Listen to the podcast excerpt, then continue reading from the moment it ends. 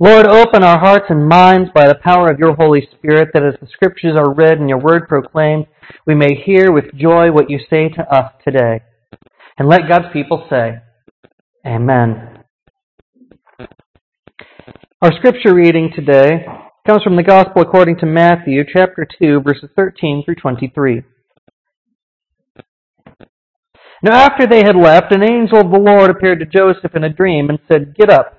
Take the child and his mother and flee to Egypt, and remain there until I tell you, for Herod is about to search for the child to destroy him.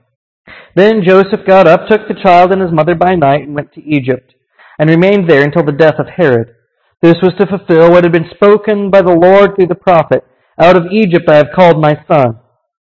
When Herod saw that he had been tricked by the wise men, he was infuriated, and he sent and killed all the children in and around Bethlehem who were two years old or under, according to the time that he had learned from the wise men. Then was fulfilled what had been spoken through the prophet Jeremiah. A voice was heard in Ramah, wailing and loud lamentation, Rachel weeping for her children. She refused to be consoled because they are no more. When Herod died, an angel of the Lord suddenly appeared in a dream to Joseph in Egypt and said, Get up, take the child and his mother, and go to the land of Israel, for those who are seeking the child's life are dead. Then Joseph got up, took the child and his mother, and went to the land of Israel.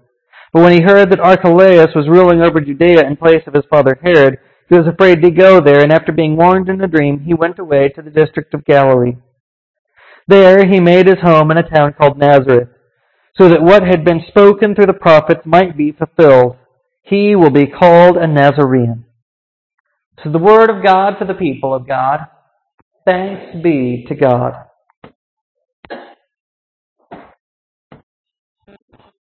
So things might feel a little bit backwards, because today we're covering what happened after the wise men showed up, and it'll be next week when we actually talk about the wise men showing up for Epiphany. But today's story reminds us of part of the Christmas story that we often leave out. And we leave it out because it doesn't really fit in with everything that we think of as part of Christmas. That we think about joy and giving, and we think about all the happy things, and a king being born to set us free. We don't often include oppression and genocide as part of the Christmas story. But here they are. And I think it helps to be a stark reminder of why the Christmas story exists in the first place. Because it's easy for us to say, well, this was a far-off event, and it was a different time, and things have changed.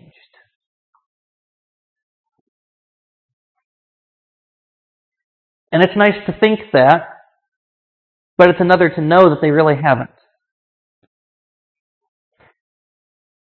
What we have in this story is something that happens over and over and over again. And it's someone in power being afraid.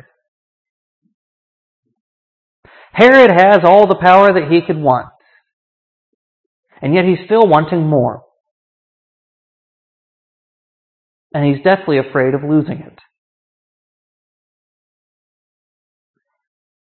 So when wise men show up to tell him that a king has been born, and it's a king that's going to set the people free, and a king that's going to rule over the Israelites, Herod knows this is going to be a problem, because that's his territory. That means that he's going to be ruling over his people. And he's not about to lose the power that he has gained.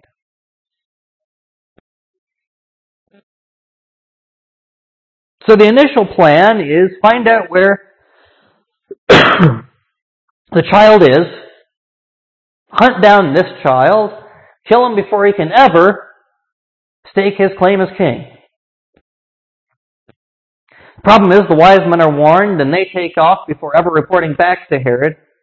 Herod, knowing that he's been betrayed, decides that maybe it's just going to be easier to make sure that no child rises up to become king, that no child can challenge his power.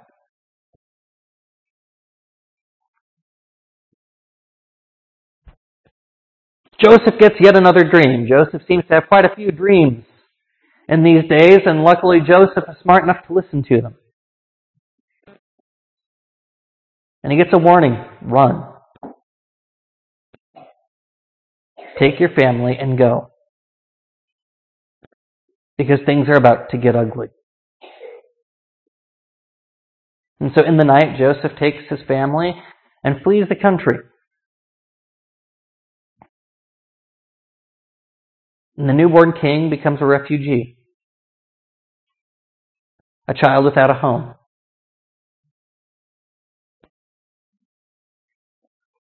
A stranger in a strange land, simply hoping to survive, which is a better fate than those who are left behind. Every child two and under, every male child is killed out of fear.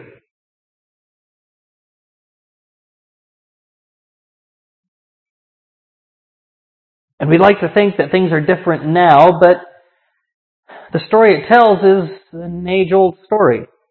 Someone in power was afraid of losing power, so they did whatever it took to keep it. And that's still happening today.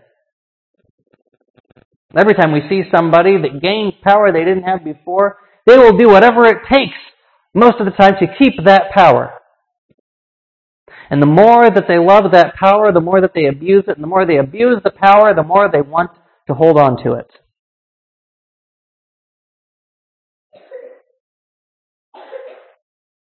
And the world becomes a dangerous place for those that have no power.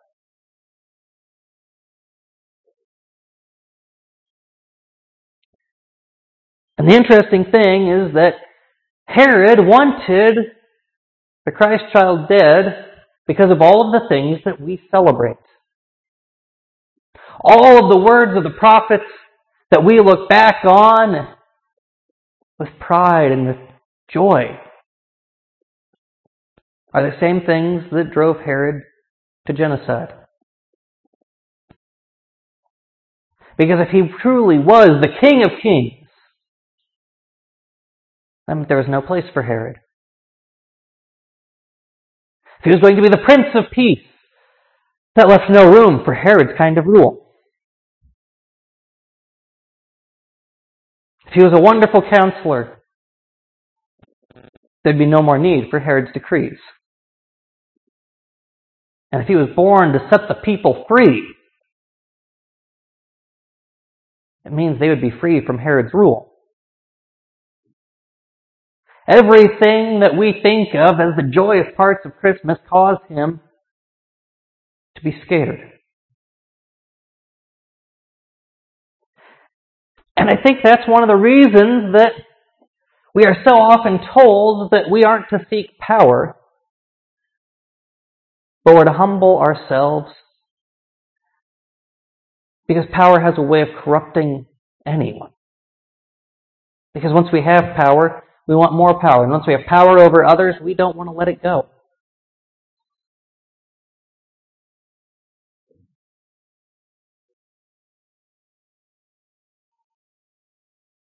And it's a reminder that Christmas is a story about hope for the powerless.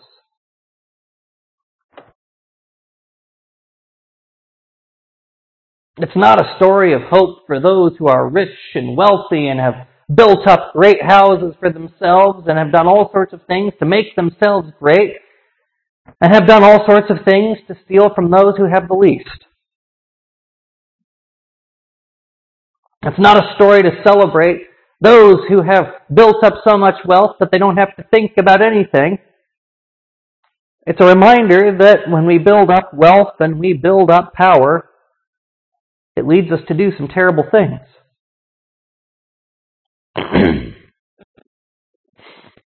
That the story of Christmas is about the poor and the downtrodden. It's about the immigrant and the refugee. It's about people who could only dream of having power over anything.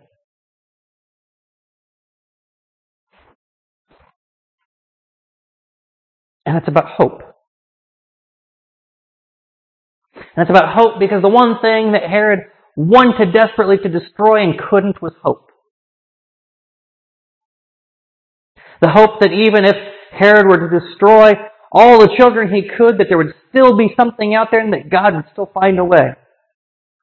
That no matter how bad things got, God would make things better. That God would look at those who had the least of everything and give them the most.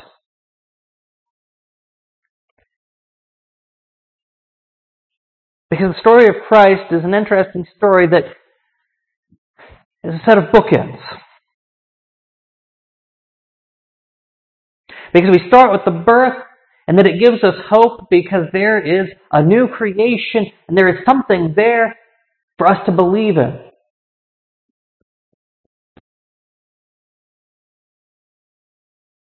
And it's quickly followed by those in power wanting to kill anything that might give the people hope.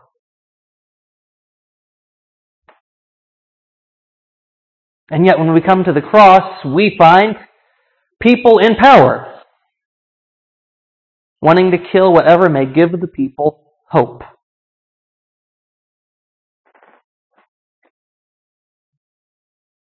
And they think they can kill it, and they think they can win.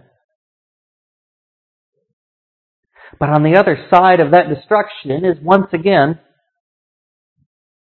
rebirth and creation.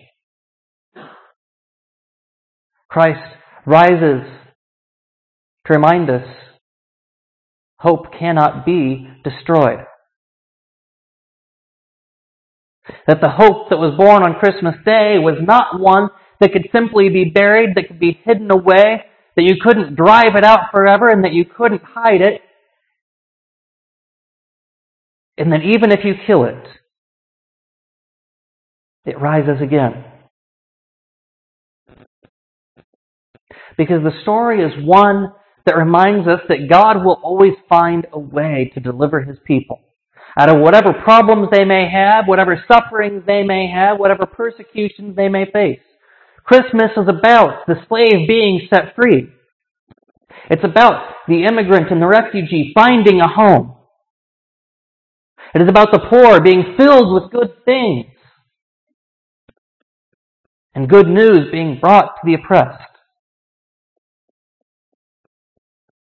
It is about finding hope in a situation that should be hopeless. And it's about finding love in a place where love shouldn't be found. Because it's love that conquers all of those things. Love drives out the fears. Love removes the anger. Love removes the hatred. Love gives the homeless a home. Love gives the hungry something to eat. Love breaks the chains of the oppressed. Love binds us together as a people who know that God will deliver us from whatever troubles may come our ways. Because the love that was born on Christmas guides us and leads us and reminds us of the salvation we find on the cross. Because that love cannot die.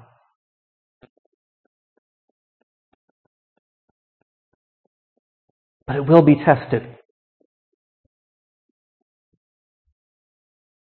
Not every test is going to be as drastic as the murder of children. Not every test is going to be as heartbreaking as a crucifixion.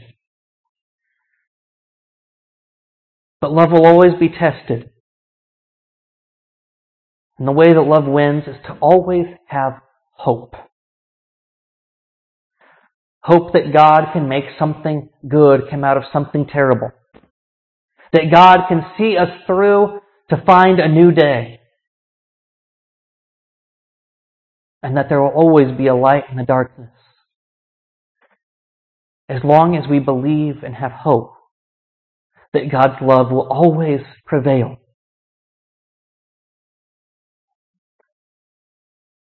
That even in a fight for survival, we know that the story goes on. And that the story told of Christmas Day goes on to this day. Of the hope and the love born in our hearts that we carry with us all the days of our lives. Amen.